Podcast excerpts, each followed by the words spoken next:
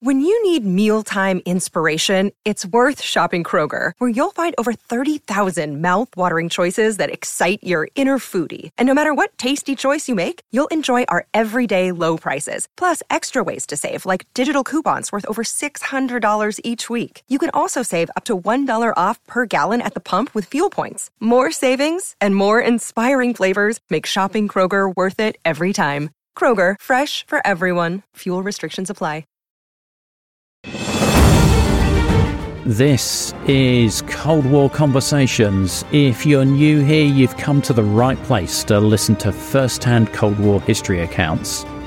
Do make sure you follow us in your podcast app or join our emailing list at coldwarconversations.com. In 1966, most of Bridget's friends in their early 20s were settling down with jobs and/or husbands. She, on the other hand, set off alone to travel across Poland, relying on the kindness of strangers.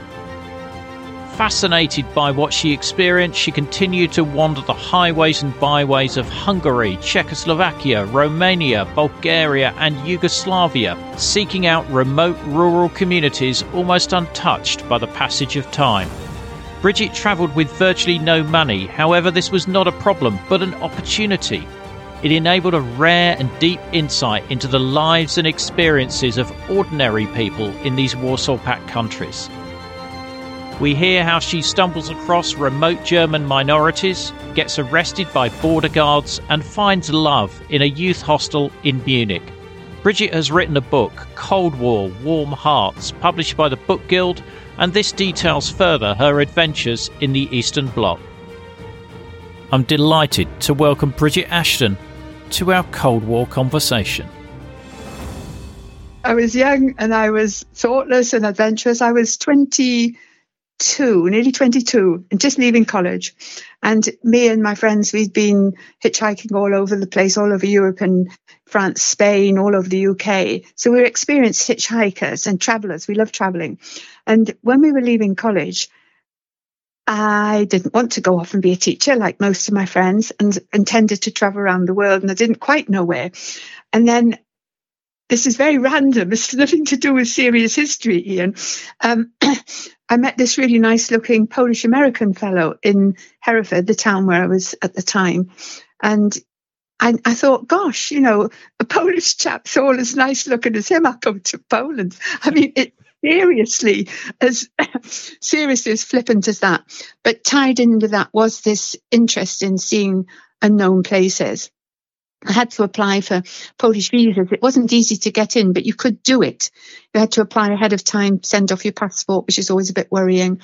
And I knew that it was a communist country. And that's about all I knew, to be perfectly honest. So off I went, sense of adventure, off I went. And once I got there, of course, I became really interested, and that led on to all the adventures I had in the following year. Was it a challenge being an independent single traveller in a country like that? Did you need to be in certain places at a certain time, or were you relatively free there? Well, I think we all know about the Soviet Union, where you had to be followed and guarded and watched all the time. But no, it wasn't quite like that in the socialist countries and the Eastern European countries. And in Poland, I could have gone with a young communist friendship group or something like that, but I didn't. I went on my own.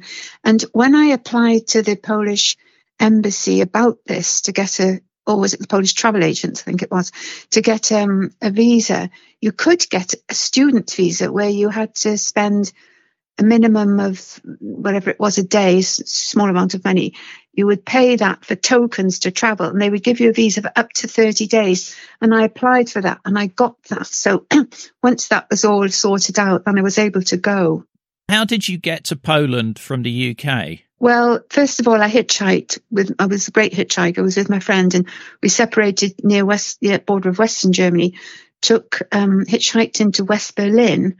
And then from there, the only way to get across East Germany to Poland was by train.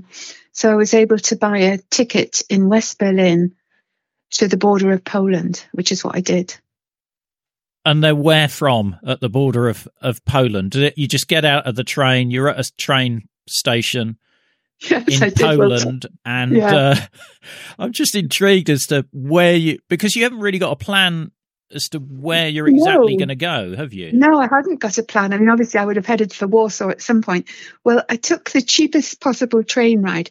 Remember, I had hardly any money and every penny counted. So to take the train from West Berlin through East Berlin and to get out in the very, very first station of Poland, which is what I did. It was a little place called Konowice, and it was literally inside the border. So I got off the train there and the enormous steam train, got off, climbed down on the platform, and the soldiers there tried to get me to go back on the train because they said, nobody gets off here. This is all in Polish, by the way.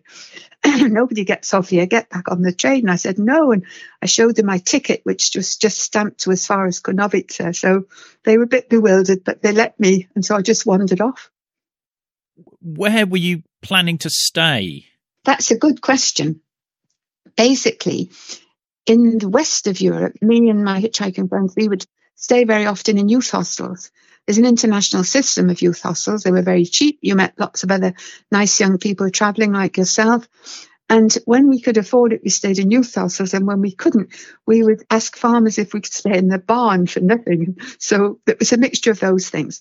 So I knew I could find somewhere to stay. And in Poland, they had a very, very detailed network of youth hostels, some long word like Schroniska Młodzieżowe, something, I've forgotten exactly how you say it. But they were in really so many places in Poland that I knew I would always be able to find a youth hostel. I didn't have a tent, I just went off. Right. And this book sort of exudes stories of the kindness of the people that you meet. I mean, it's incredible that people either offer you a bed or offer you a meal. I mean, it's just some real warmth from the people that you meet. Yes. Well, I think as I was a single young woman, I was fairly harmless. And I think just going off into the countryside and being more or less sort of helpless, you might say. And so I would ask a farmer, I would learn how to say in Polish pretty quickly, please could I stay in your barn tonight? And they would nearly always let me, or they would invite me into the house in most cases. So that's really how I did it, got into conversation. And don't forget, I was very unusual. I mean, in Poland in those days, it's the first country I went to of the many I went to, they hadn't really seen Westerners. So here's this wandering girl wanders in with a Union Jack on her rucksack, and they're very curious. So it was that combination of me being curious about them and them about me that was the magic charm, I think. Incredible, incredible. And who do you meet on your travels in Poland? Right. Well, it doesn't take long, of course. Young single girl, you still meet up with some boys, and I travelled up to the northeastern part of Poland, the lake area, with and I got friendly with these four boys who were called the Sperazniki, which they translated to me. I didn't know really what it meant, but it meant saucy young fellow, something like that. But they were very friendly, and they took me over, and they had a tent, and we just sort of stayed together and stayed with various members of their family. And so one of them spoke English, the others didn't. So no, we just sang and laughed and did what young people do and jumped in the lake and had a gin. Oh, and shall I tell you about hitchhiking in Poland? Because that's really interesting. Please do. Please do. Yeah. Very first night, I stayed in Poznan, again in a student youth hostel. And there was an East German girl there, and she said, you must get hitchhiking cards, auto-stop cards. And it's like a little card about 6 inches by 7 with a round emblem on it, green and red. And you held it up. And when the drivers came along, they saw somebody holding up this card, and they would stop and give you a lift. And in the back of the card, there were stamps, and you could pull them out, a bit like ration book stamps, cut them out, give them to the driver, and then the driver could later cash them in. So it was a great system. There were hardly any cars on the road, and there were a few lorries. And so the young people of Poland who I was with, and lots of other people like us, we would all stop at the side of the road and wave our card, and a lorry would come along. We'd all heap up into the back and go whizzing along, as far as Warsaw or wherever we were going. And that was how basically the young people were travelling around in Poland at the time. And I did the same thing. Wow. What an incredible system. And worked really well for you. Yes, it did. How much Polish did you know before you went there? That is a joke, actually. Well, I was in college and I went to the library in Hereford and I got a book out called Teach Yourself Polish, or something like that. And I knew about 20 words, you know, hello, please, thank you. I could count. You have to be able to do that. That was about it, really. And it's a hard language for somebody who has no Slavic background in any Slavic language. But, you know, I muddled along and learned a few bits and pieces. By the time I'd been there for about 30 days, I could have a basic level conversation, you know, where I came from and things like that. I guess, yeah, being immersed in a country like that and with very few people that can speak English, it's you've got to, you know, you just pick it up automatically. Yeah, yes. Right. And what did your parents think of you embarking on this journey? Well, they were far away in the north of England. I was in Hereford, and they were used to my friends and me sort of gadding all around Western Europe during all our holidays. They were sort of used to it, and they had their own lives they were busy with, and they just separated and they weren't very happy together. And so I just went off, and you know, we communicated by letter and kept in touch that way. They were all right. No mobile phones or emails in those days. Nothing like it, no. So you were, you know, like incommunicado for weeks and weeks at a time, I guess. Well, I had a system, you see. In those days, the only way really to keep in touch with people was by letter. Telephones, you might as well forget it, especially in Eastern Europe. So I would plan roughly where I would be in, say, 2 weeks' time and send a letter, or 3 or 4 weeks' time, send a letter to my parents and my friends and everybody saying to write to me post restante the next big town, like Krakow or Munich or wherever I was going to. And they would do that. So then I would go to Krakow to the main post office, collect my post and send off the next batch from there. That was how I kept in touch. That's how people knew roughly where I was, but they never knew exactly where I was. Poland gives you a taste for further adventures. Definitely. Where's next that you want to explore? Right. Well, it would be about the end of August, early September. And so I had no money left, and everybody in those days, all the young hitchhiking brigade, knew that the best place to get jobs was Germany. So I went to Munich and I got a job in the Agfa factory, which processed people's films. And I stayed there till nearly Christmas, working and saving up money for the next adventure, which was to be Hungary. And while you're there, there's quite an interesting trip you take up to the Iron Curtain with Czechoslovakia. Yes. Well, this is what interested me, you see. Everybody knows about the Berlin Wall, but I think in those days, many people didn't realise that the Iron Curtain went right through the countryside. So right from the Baltic Sea all the way down to the Black Sea, there was this line going through the countryside, which cut off villages, and little country lanes were cut off from one village to the next village. There would be this iron curtain between them. And this sort of thing fascinated me because I always liked being in the countryside rather than in cities. So from Munich, when I was working in the factory, I had weekends off, and I cycled, I hitchhiked up a couple of times to the border between West Germany and Czechoslovakia and East Germany and explored the areas there. And what did you find there? Well, there were quite a lot of adventures. I was making notes because I was planning to write little newspaper articles for my local paper back in England.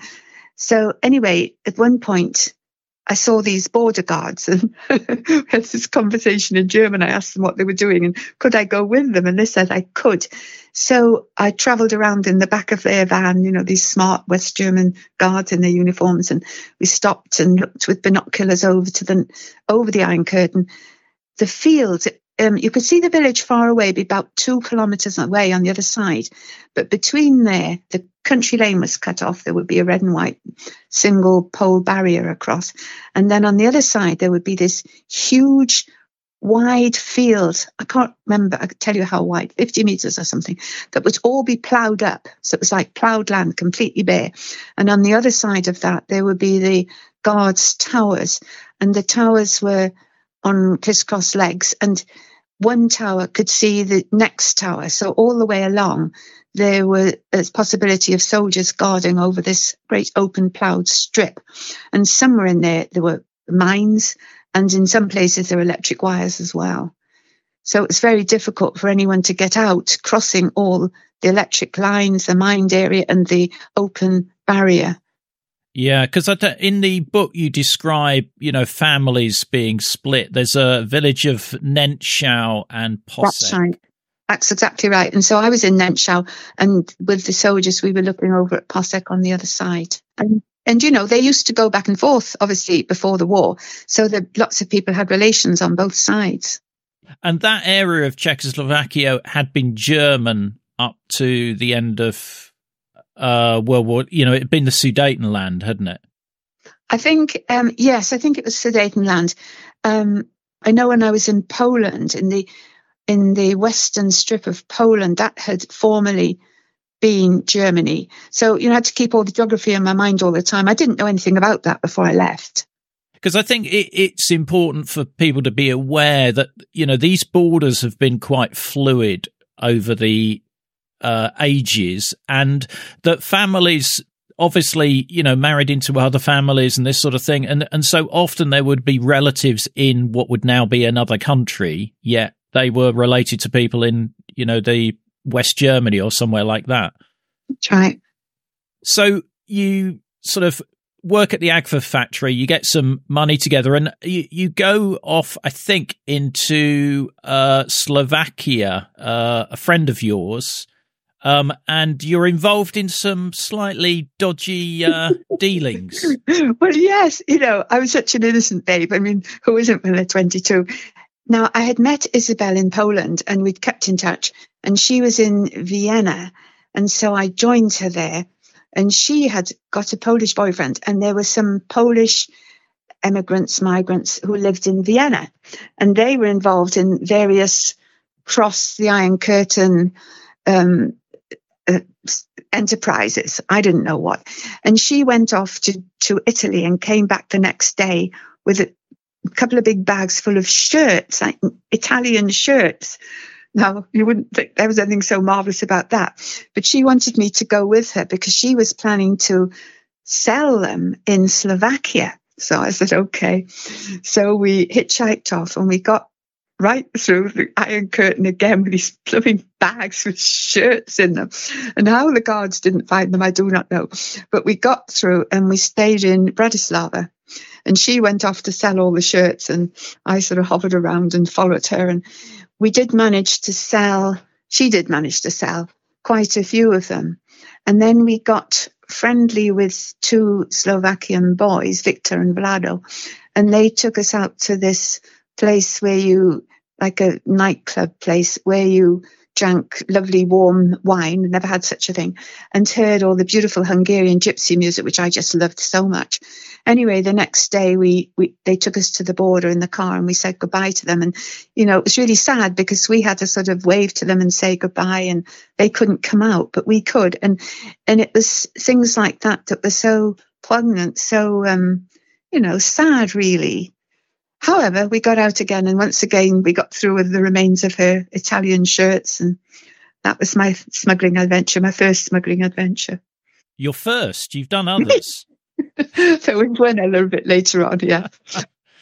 Right, okay. You then move on into Hungary, and you're there to visit a friend's family who is in the United Kingdom. Now, he's called Henry. Can you just explain Henry's story? Yeah. Yes, I will do. Yes. In 1956, in the Hungarian Revolution, so many young people, especially students and so on, he was one, left Hungary.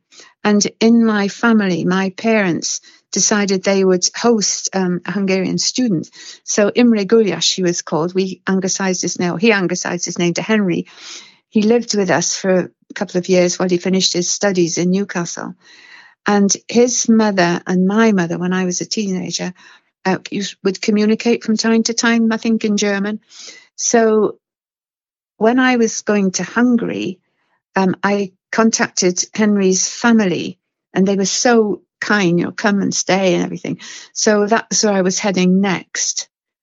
And that was in Mezőberény, which was in the southeast corner of Hungary, the complete opposite end from Austria. Because I think that Henry was in the Hungarian army when the revolution started. Yes, he was. Isn't he? That's correct. Yes. And there's an interesting story about how he gets out to the UK. And I didn't know any of this at the time. I just found this out when I was writing the book now. I managed to communicate with him and he told me these stories. Hi, this is Rhonda in Virginia, and I support Cold War Conversations because I think the work that Ian is doing is critically important. I think it's vital to record the firsthand accounts of people who lived and experienced the Cold War because it illustrates history in a way that a book never can. So thank you so much for the podcast. It's my favorite podcast, and I look forward to it every week.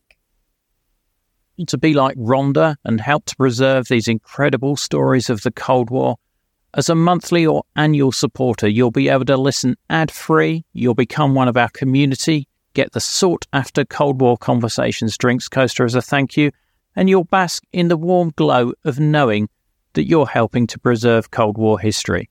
Just go to coldwarconversations.com/donate to find out more. What was it like meeting his family?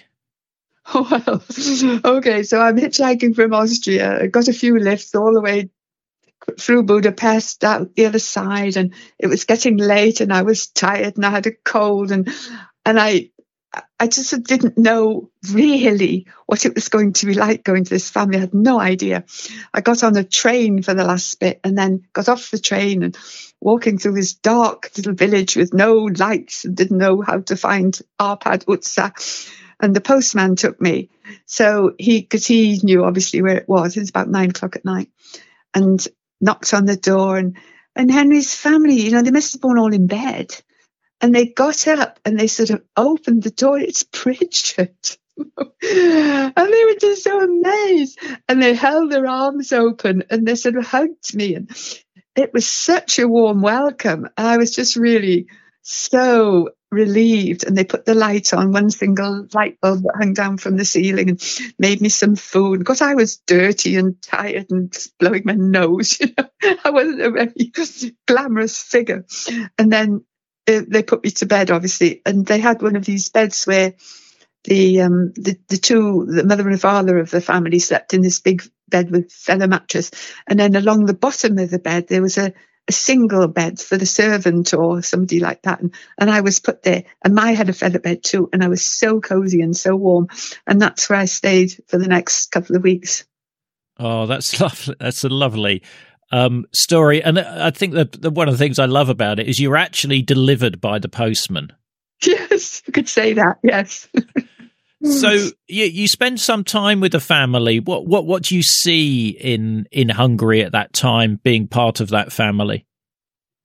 Well, to me, the Hungarian culture was astonishing. Now, I know this is deep, dark communism. It was the middle of winter. It was cold and it was dark. But it was the rural life of the village that fascinated me.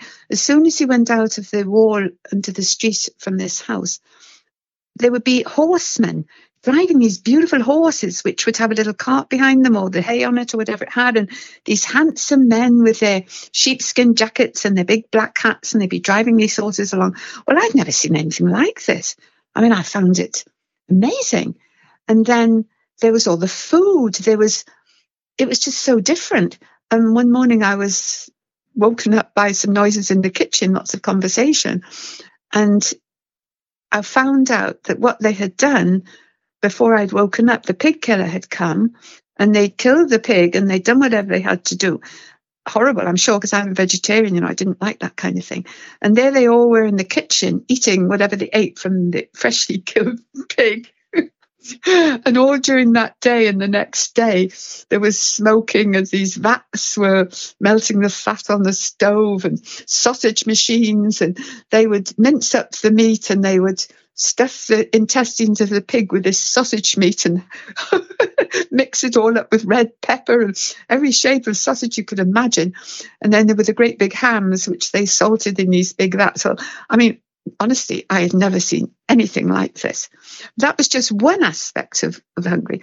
And then Marika, who was Henry's sister, and her husband, they took me up to Budapest for a couple of days, which was so kind of them. I mean, they pay for everything. And we stayed in with a friend of theirs in Budapest and went to the opera. And it was just so incredible. And then we came back. And then, of course, another thing I loved was they didn't really do this, but they did it for me. They took me to a local bar in Mezőberény, this village where we were. And they had this Hungarian gypsy music, which I found so amazing. And the gypsy violinist would come over to a table and play whatever you wanted to play. You know, you only had to hum it and he could play it. And then they would play waltzes, and Shonny's, who was Marika's husband, would get me up and waltz around this little curry pop, you know, from a little lass from the countryside of England. This was just, just astonishing. It was wonderful. Must have seemed a bit like a fairy tale or something like that. You could say that. But at the same time, I wasn't in any illusions, really. I mean, I was interested in the farms, the countryside, and it had all been collectivized, and the fields were bleak and stubble, covered with stubble and puddles, and just a generally unhappy feeling about the countryside. There really was. This was 10 years after the Hungarian uprising. So correct. What impact had that had? The thing is, I don't really know how I could have interpreted that. I knew there was a sense that you had to be very careful what you said when you were out. But how much of it was actually due to the revolution, I can't say. But I know that on Christmas Eve, Henry's mother, my hostess, she worked at the local telephone exchange. So she took us all to the telephone exchange, and there were about 5 or 6 of us in the family. I was included as one of the family, and gave us all a line. And then I don't know if she did it or Henry did it, but he was living in Holland at the time. And we had this conversation across the Iron Curtain. And, this sort of sadness in everybody's voices. They're listening to their son, their brother, and they can't see each other and they can't be together. It's really, really sad. Yeah, it must have been really, really tough for them. But it sounds like they almost, took you were part of the family. Yes, they did. Yes, they did. So after Hungary, I think Belgrade is your next destination in January. That's right, yes. I'd met a student when I was in Poland who was from Belgrade, and he said, you must come to beautiful Belgrade.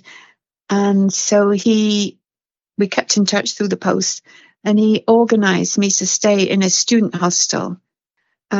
So that's what I did for the next few months. And again, this was Tito's Yugoslavia, not that I knew much about anything like that. And I was able to get enough work doing English lessons informally to just support myself while I was in Yugoslavia. I didn't really earn any money, but I could support myself. So that was what I did next.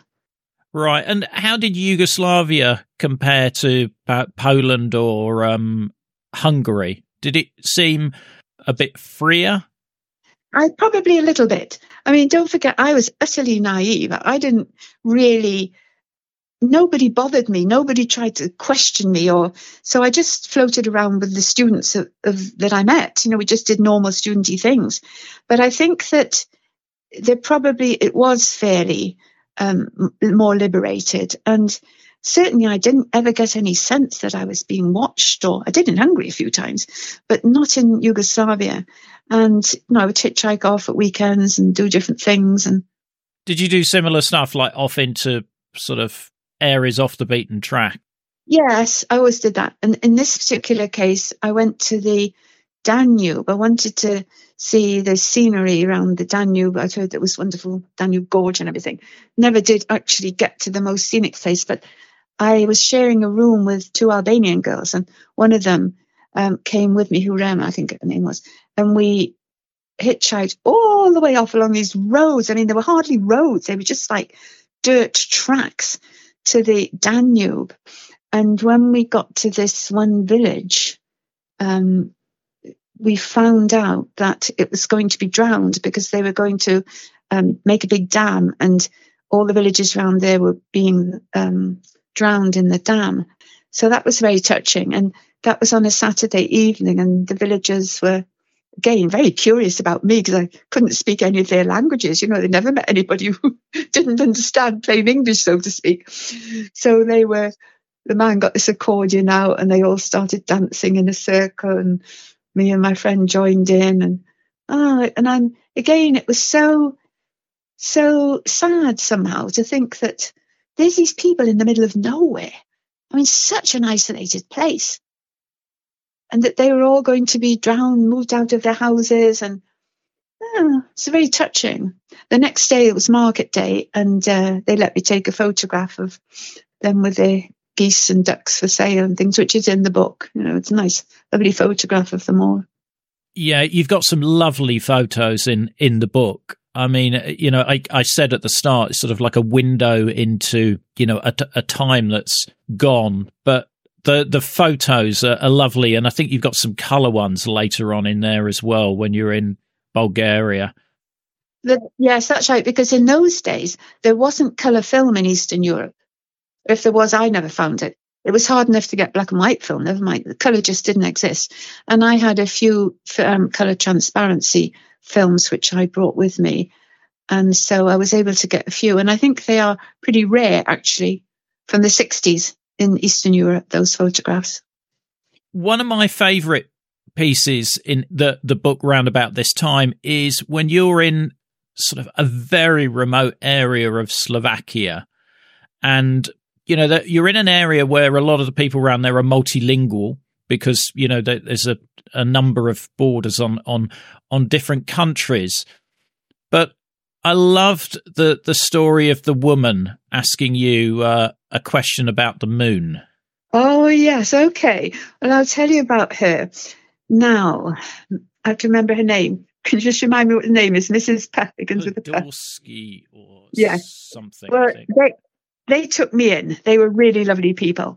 And she, I'd have to remember, I think she was Slovakian and her husband was Slovakian. So she spoke Slovak. They certainly all spoke Hungarian. And they certainly all spoke German because there were German minorities, people who'd been there since the Middle Ages in this area. You know, it was very multi-ethnic. So she was the cleaner at the local school. She obviously didn't have high level of education in our sense, but she could speak 3 languages, right? 3 languages. We can't even speak something worth of French, most of us. And Hungarian is particularly difficult. Yes, that's right. And all of those languages are unrelated. There's nothing the same about any of them. So we were walking along the street and we were looking up at the moon. And she said to me, "Do you have a moon in England too?"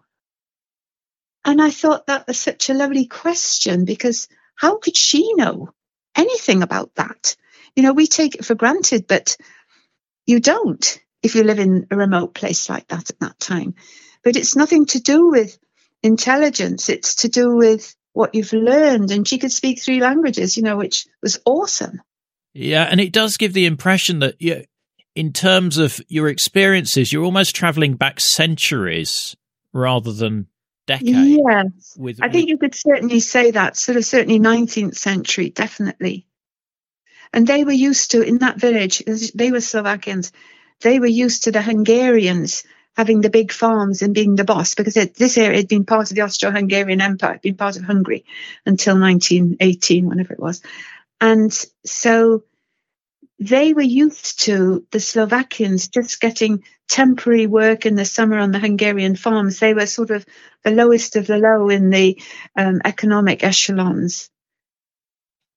So, yes, it was a bit like, it does make you think of Tolstoy and the peasants and, you know, the landowners.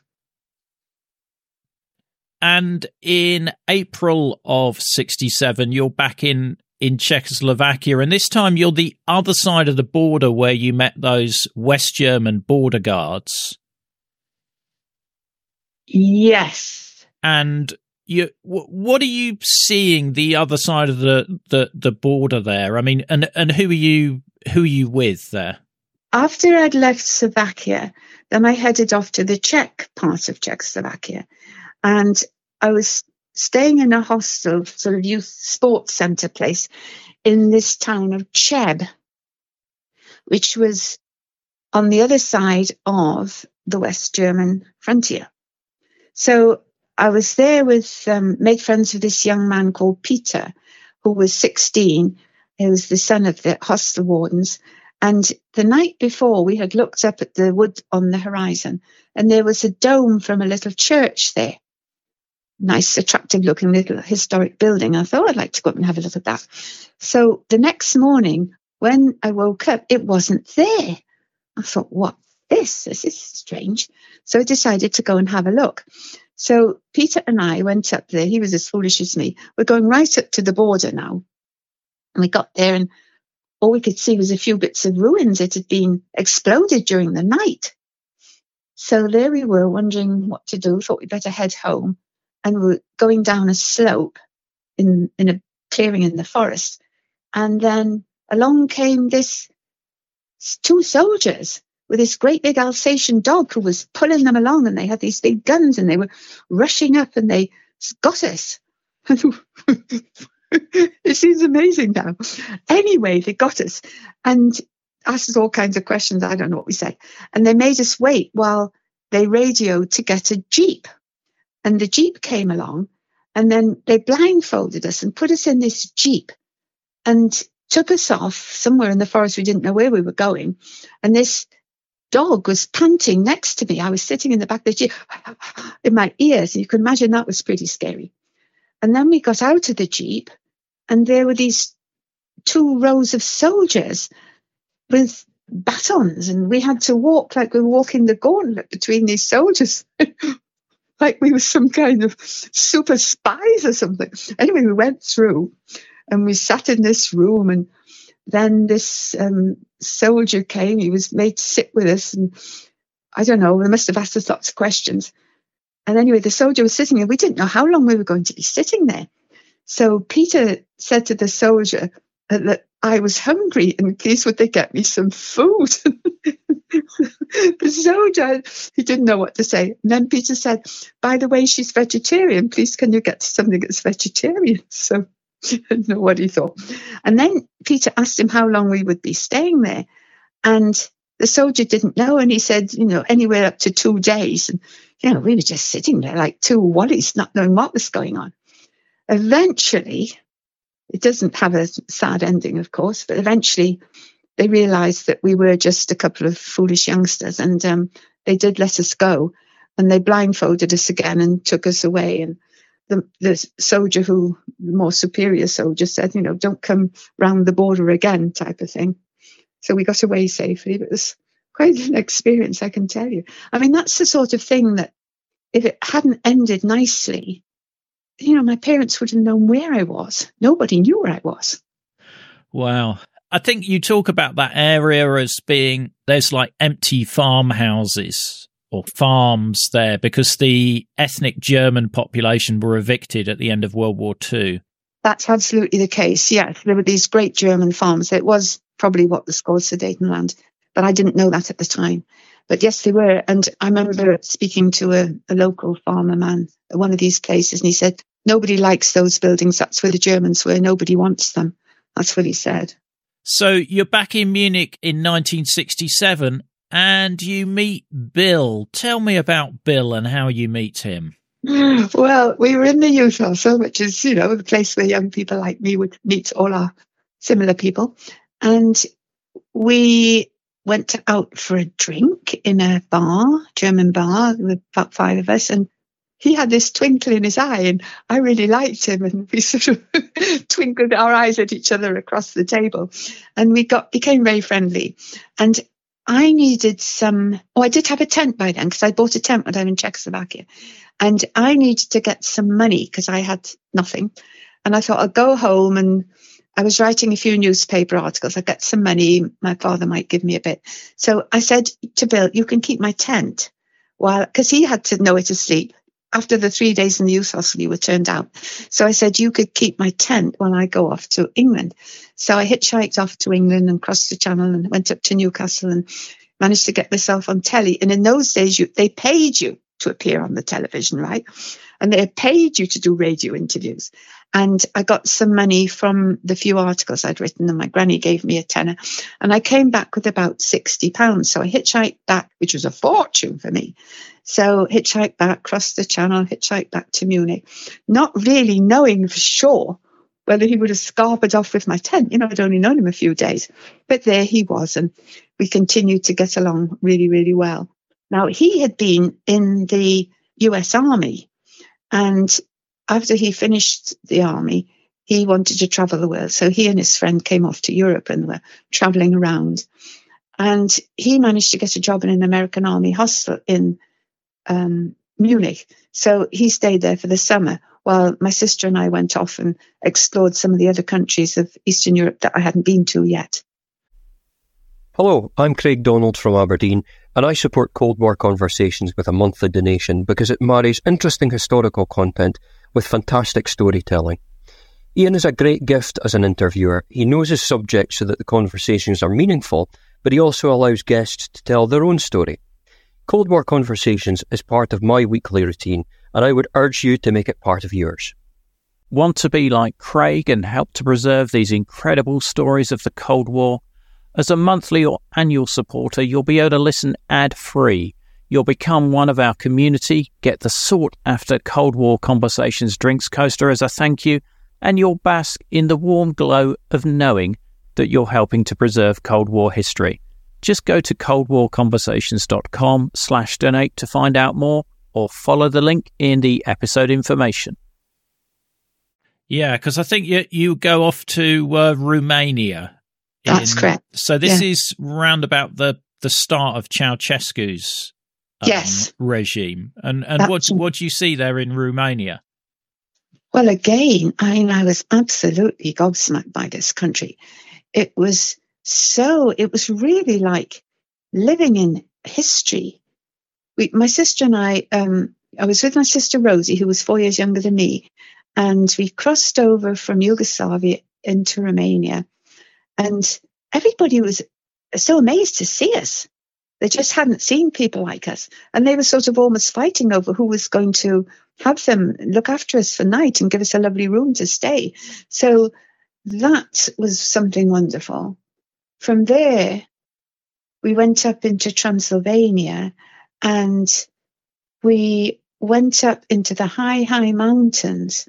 And again, the young Romanians of the time, at their weekends, they would do something like hosting, you know, hiking from mountain cabin to another along paths, right up in the high, high, beautiful mountains. So we went up into those places, and we stayed in this cabana. And we were walking the next day with a couple of young Romanians, and they said that we would see the shepherds up in the hills. Now, I love countryside. I love country life and country people. And I was really fascinated by this. So we got up into the high, high mountains, and there were these Chivani, the shepherds, who took the flocks up to the top of the mountains for the pastures, where it's like Heidi, for the summer. And they had hundreds, if not thousands, of sheep. And they would spend the whole summer up there with these beautiful sheep and these scenes that you've never seen anything like. And they were all still wearing homespun clothes like tartans, woolen plaids, and boots made of leather, and the sheepskin hats. And they were so exotic looking, and so, you know, that lifestyle.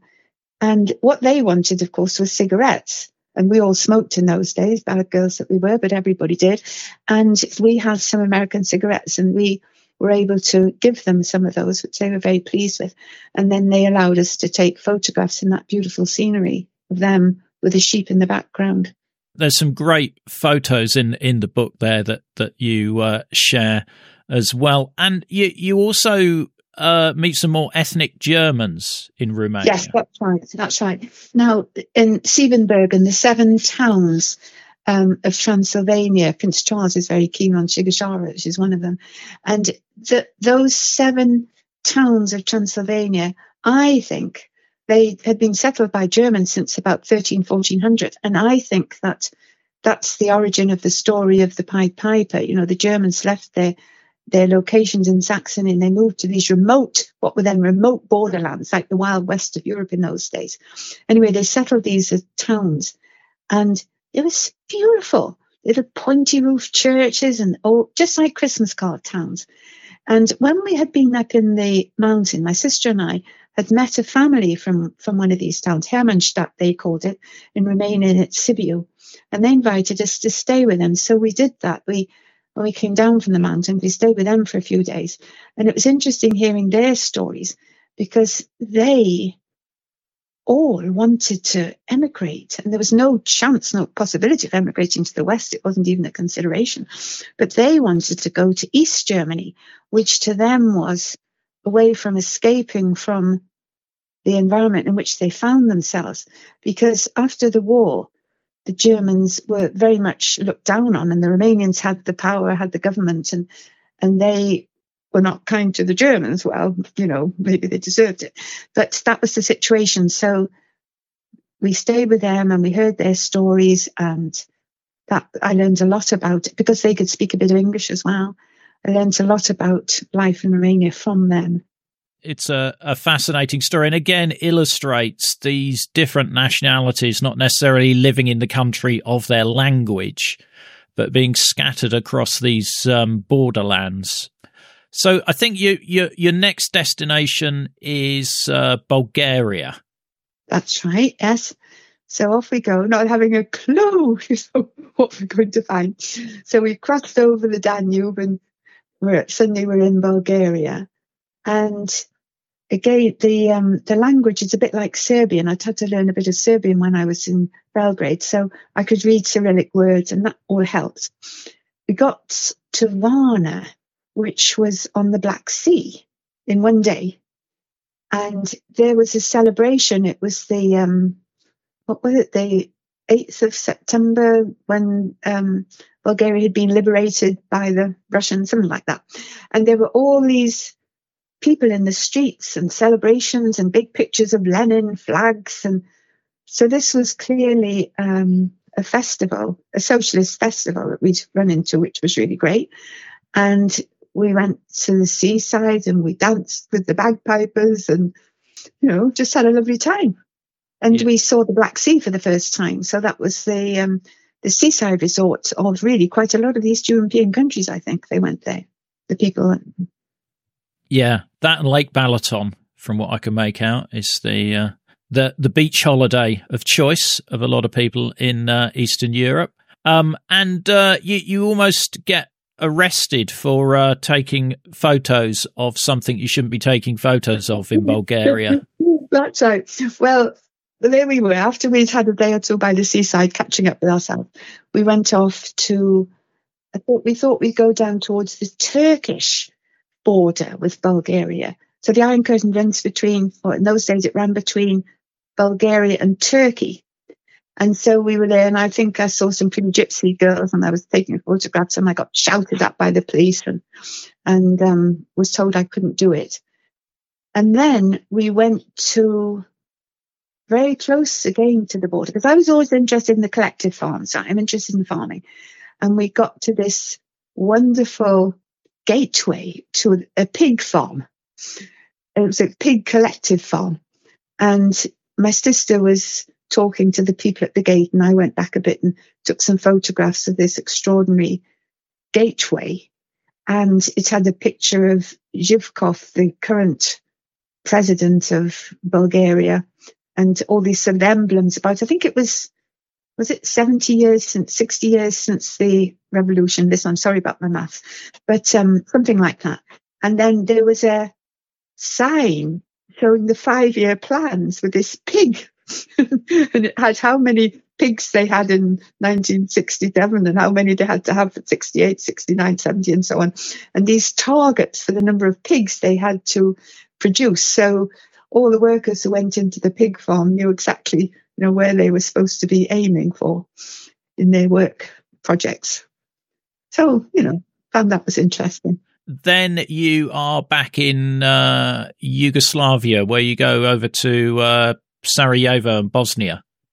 Yes, well, I went back to Munich with my sister from there, and then I met Bill, again, because he'd been working in the American Army Hotel. So Bill and I got together. Rosie went back to England, and we were getting ready to go off on our travels. And we went together to the American Express for him to collect his post. And he got this letter, and he opened it, and it called him up for 2 more years active duty. Can you believe it? And we nearly fainted on the spot. You know, he'd done his draft. In those days, these young fellows were drafted. We nearly fainted on the spot. And the young fellow behind the counter saw us, asked us what was happening. And we told him, and he took the letter from us. He said, I'll send it back, opened in error. So we took off, and we traveled down from Munich through Yugoslavia. We passed through Sarajevo vaguely and had a lot of adventures crossing over Yugoslavia too, actually. But from there, we went back to England.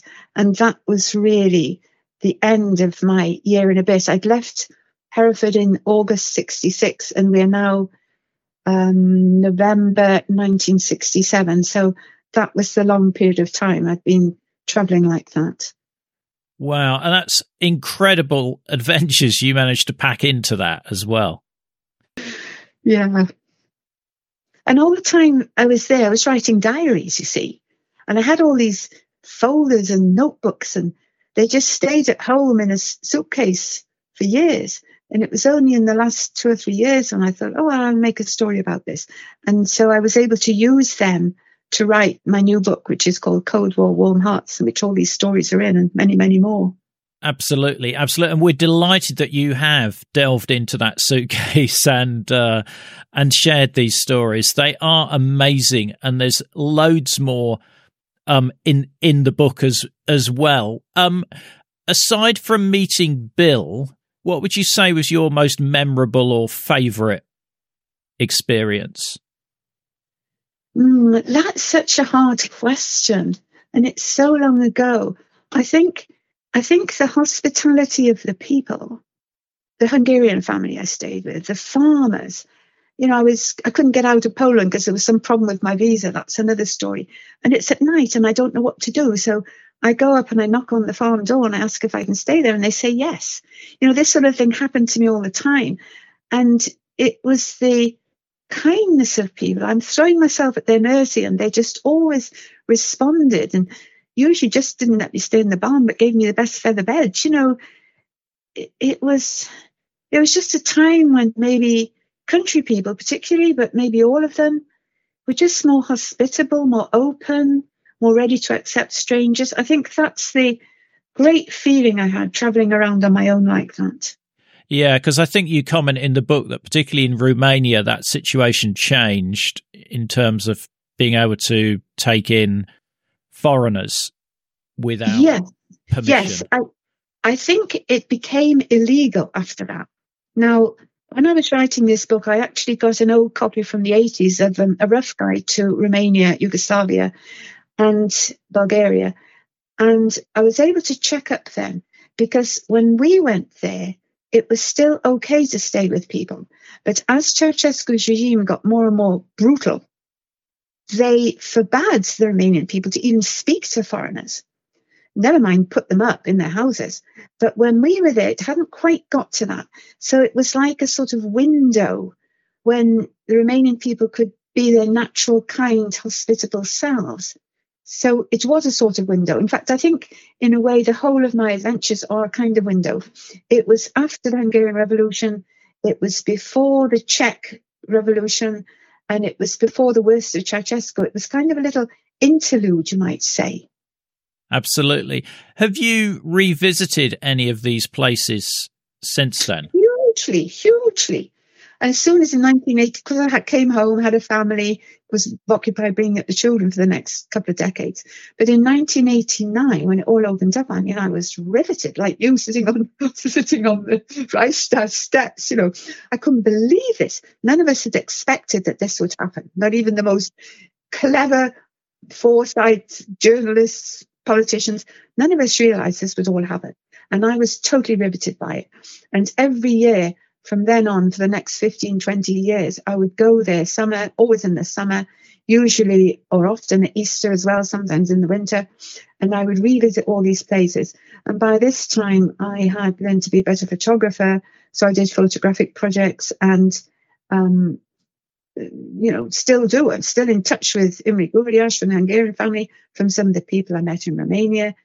But I've never stopped being interested, really, in following what's happening over there now.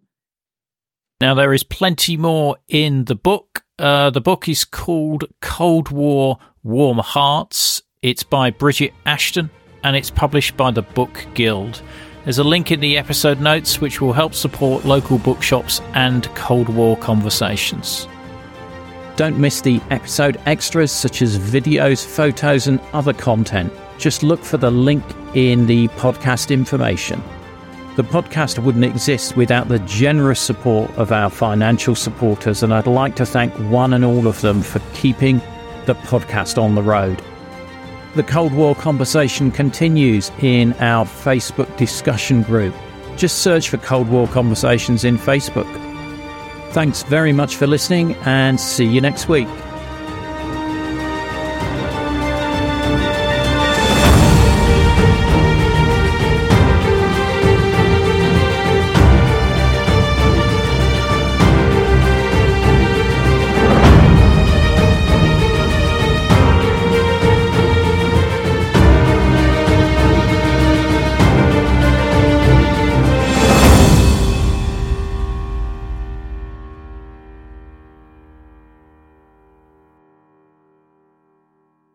Not enjoying the ads? Well, you can avoid them by going to coldwarconversations.com/donate. By becoming a monthly or annual supporter, you'll enjoy ad-free listening, become a part of our community, receive the sought-after Cold War Conversations drinks coaster, and bask in the warm glow of knowing that you're helping to preserve Cold War history.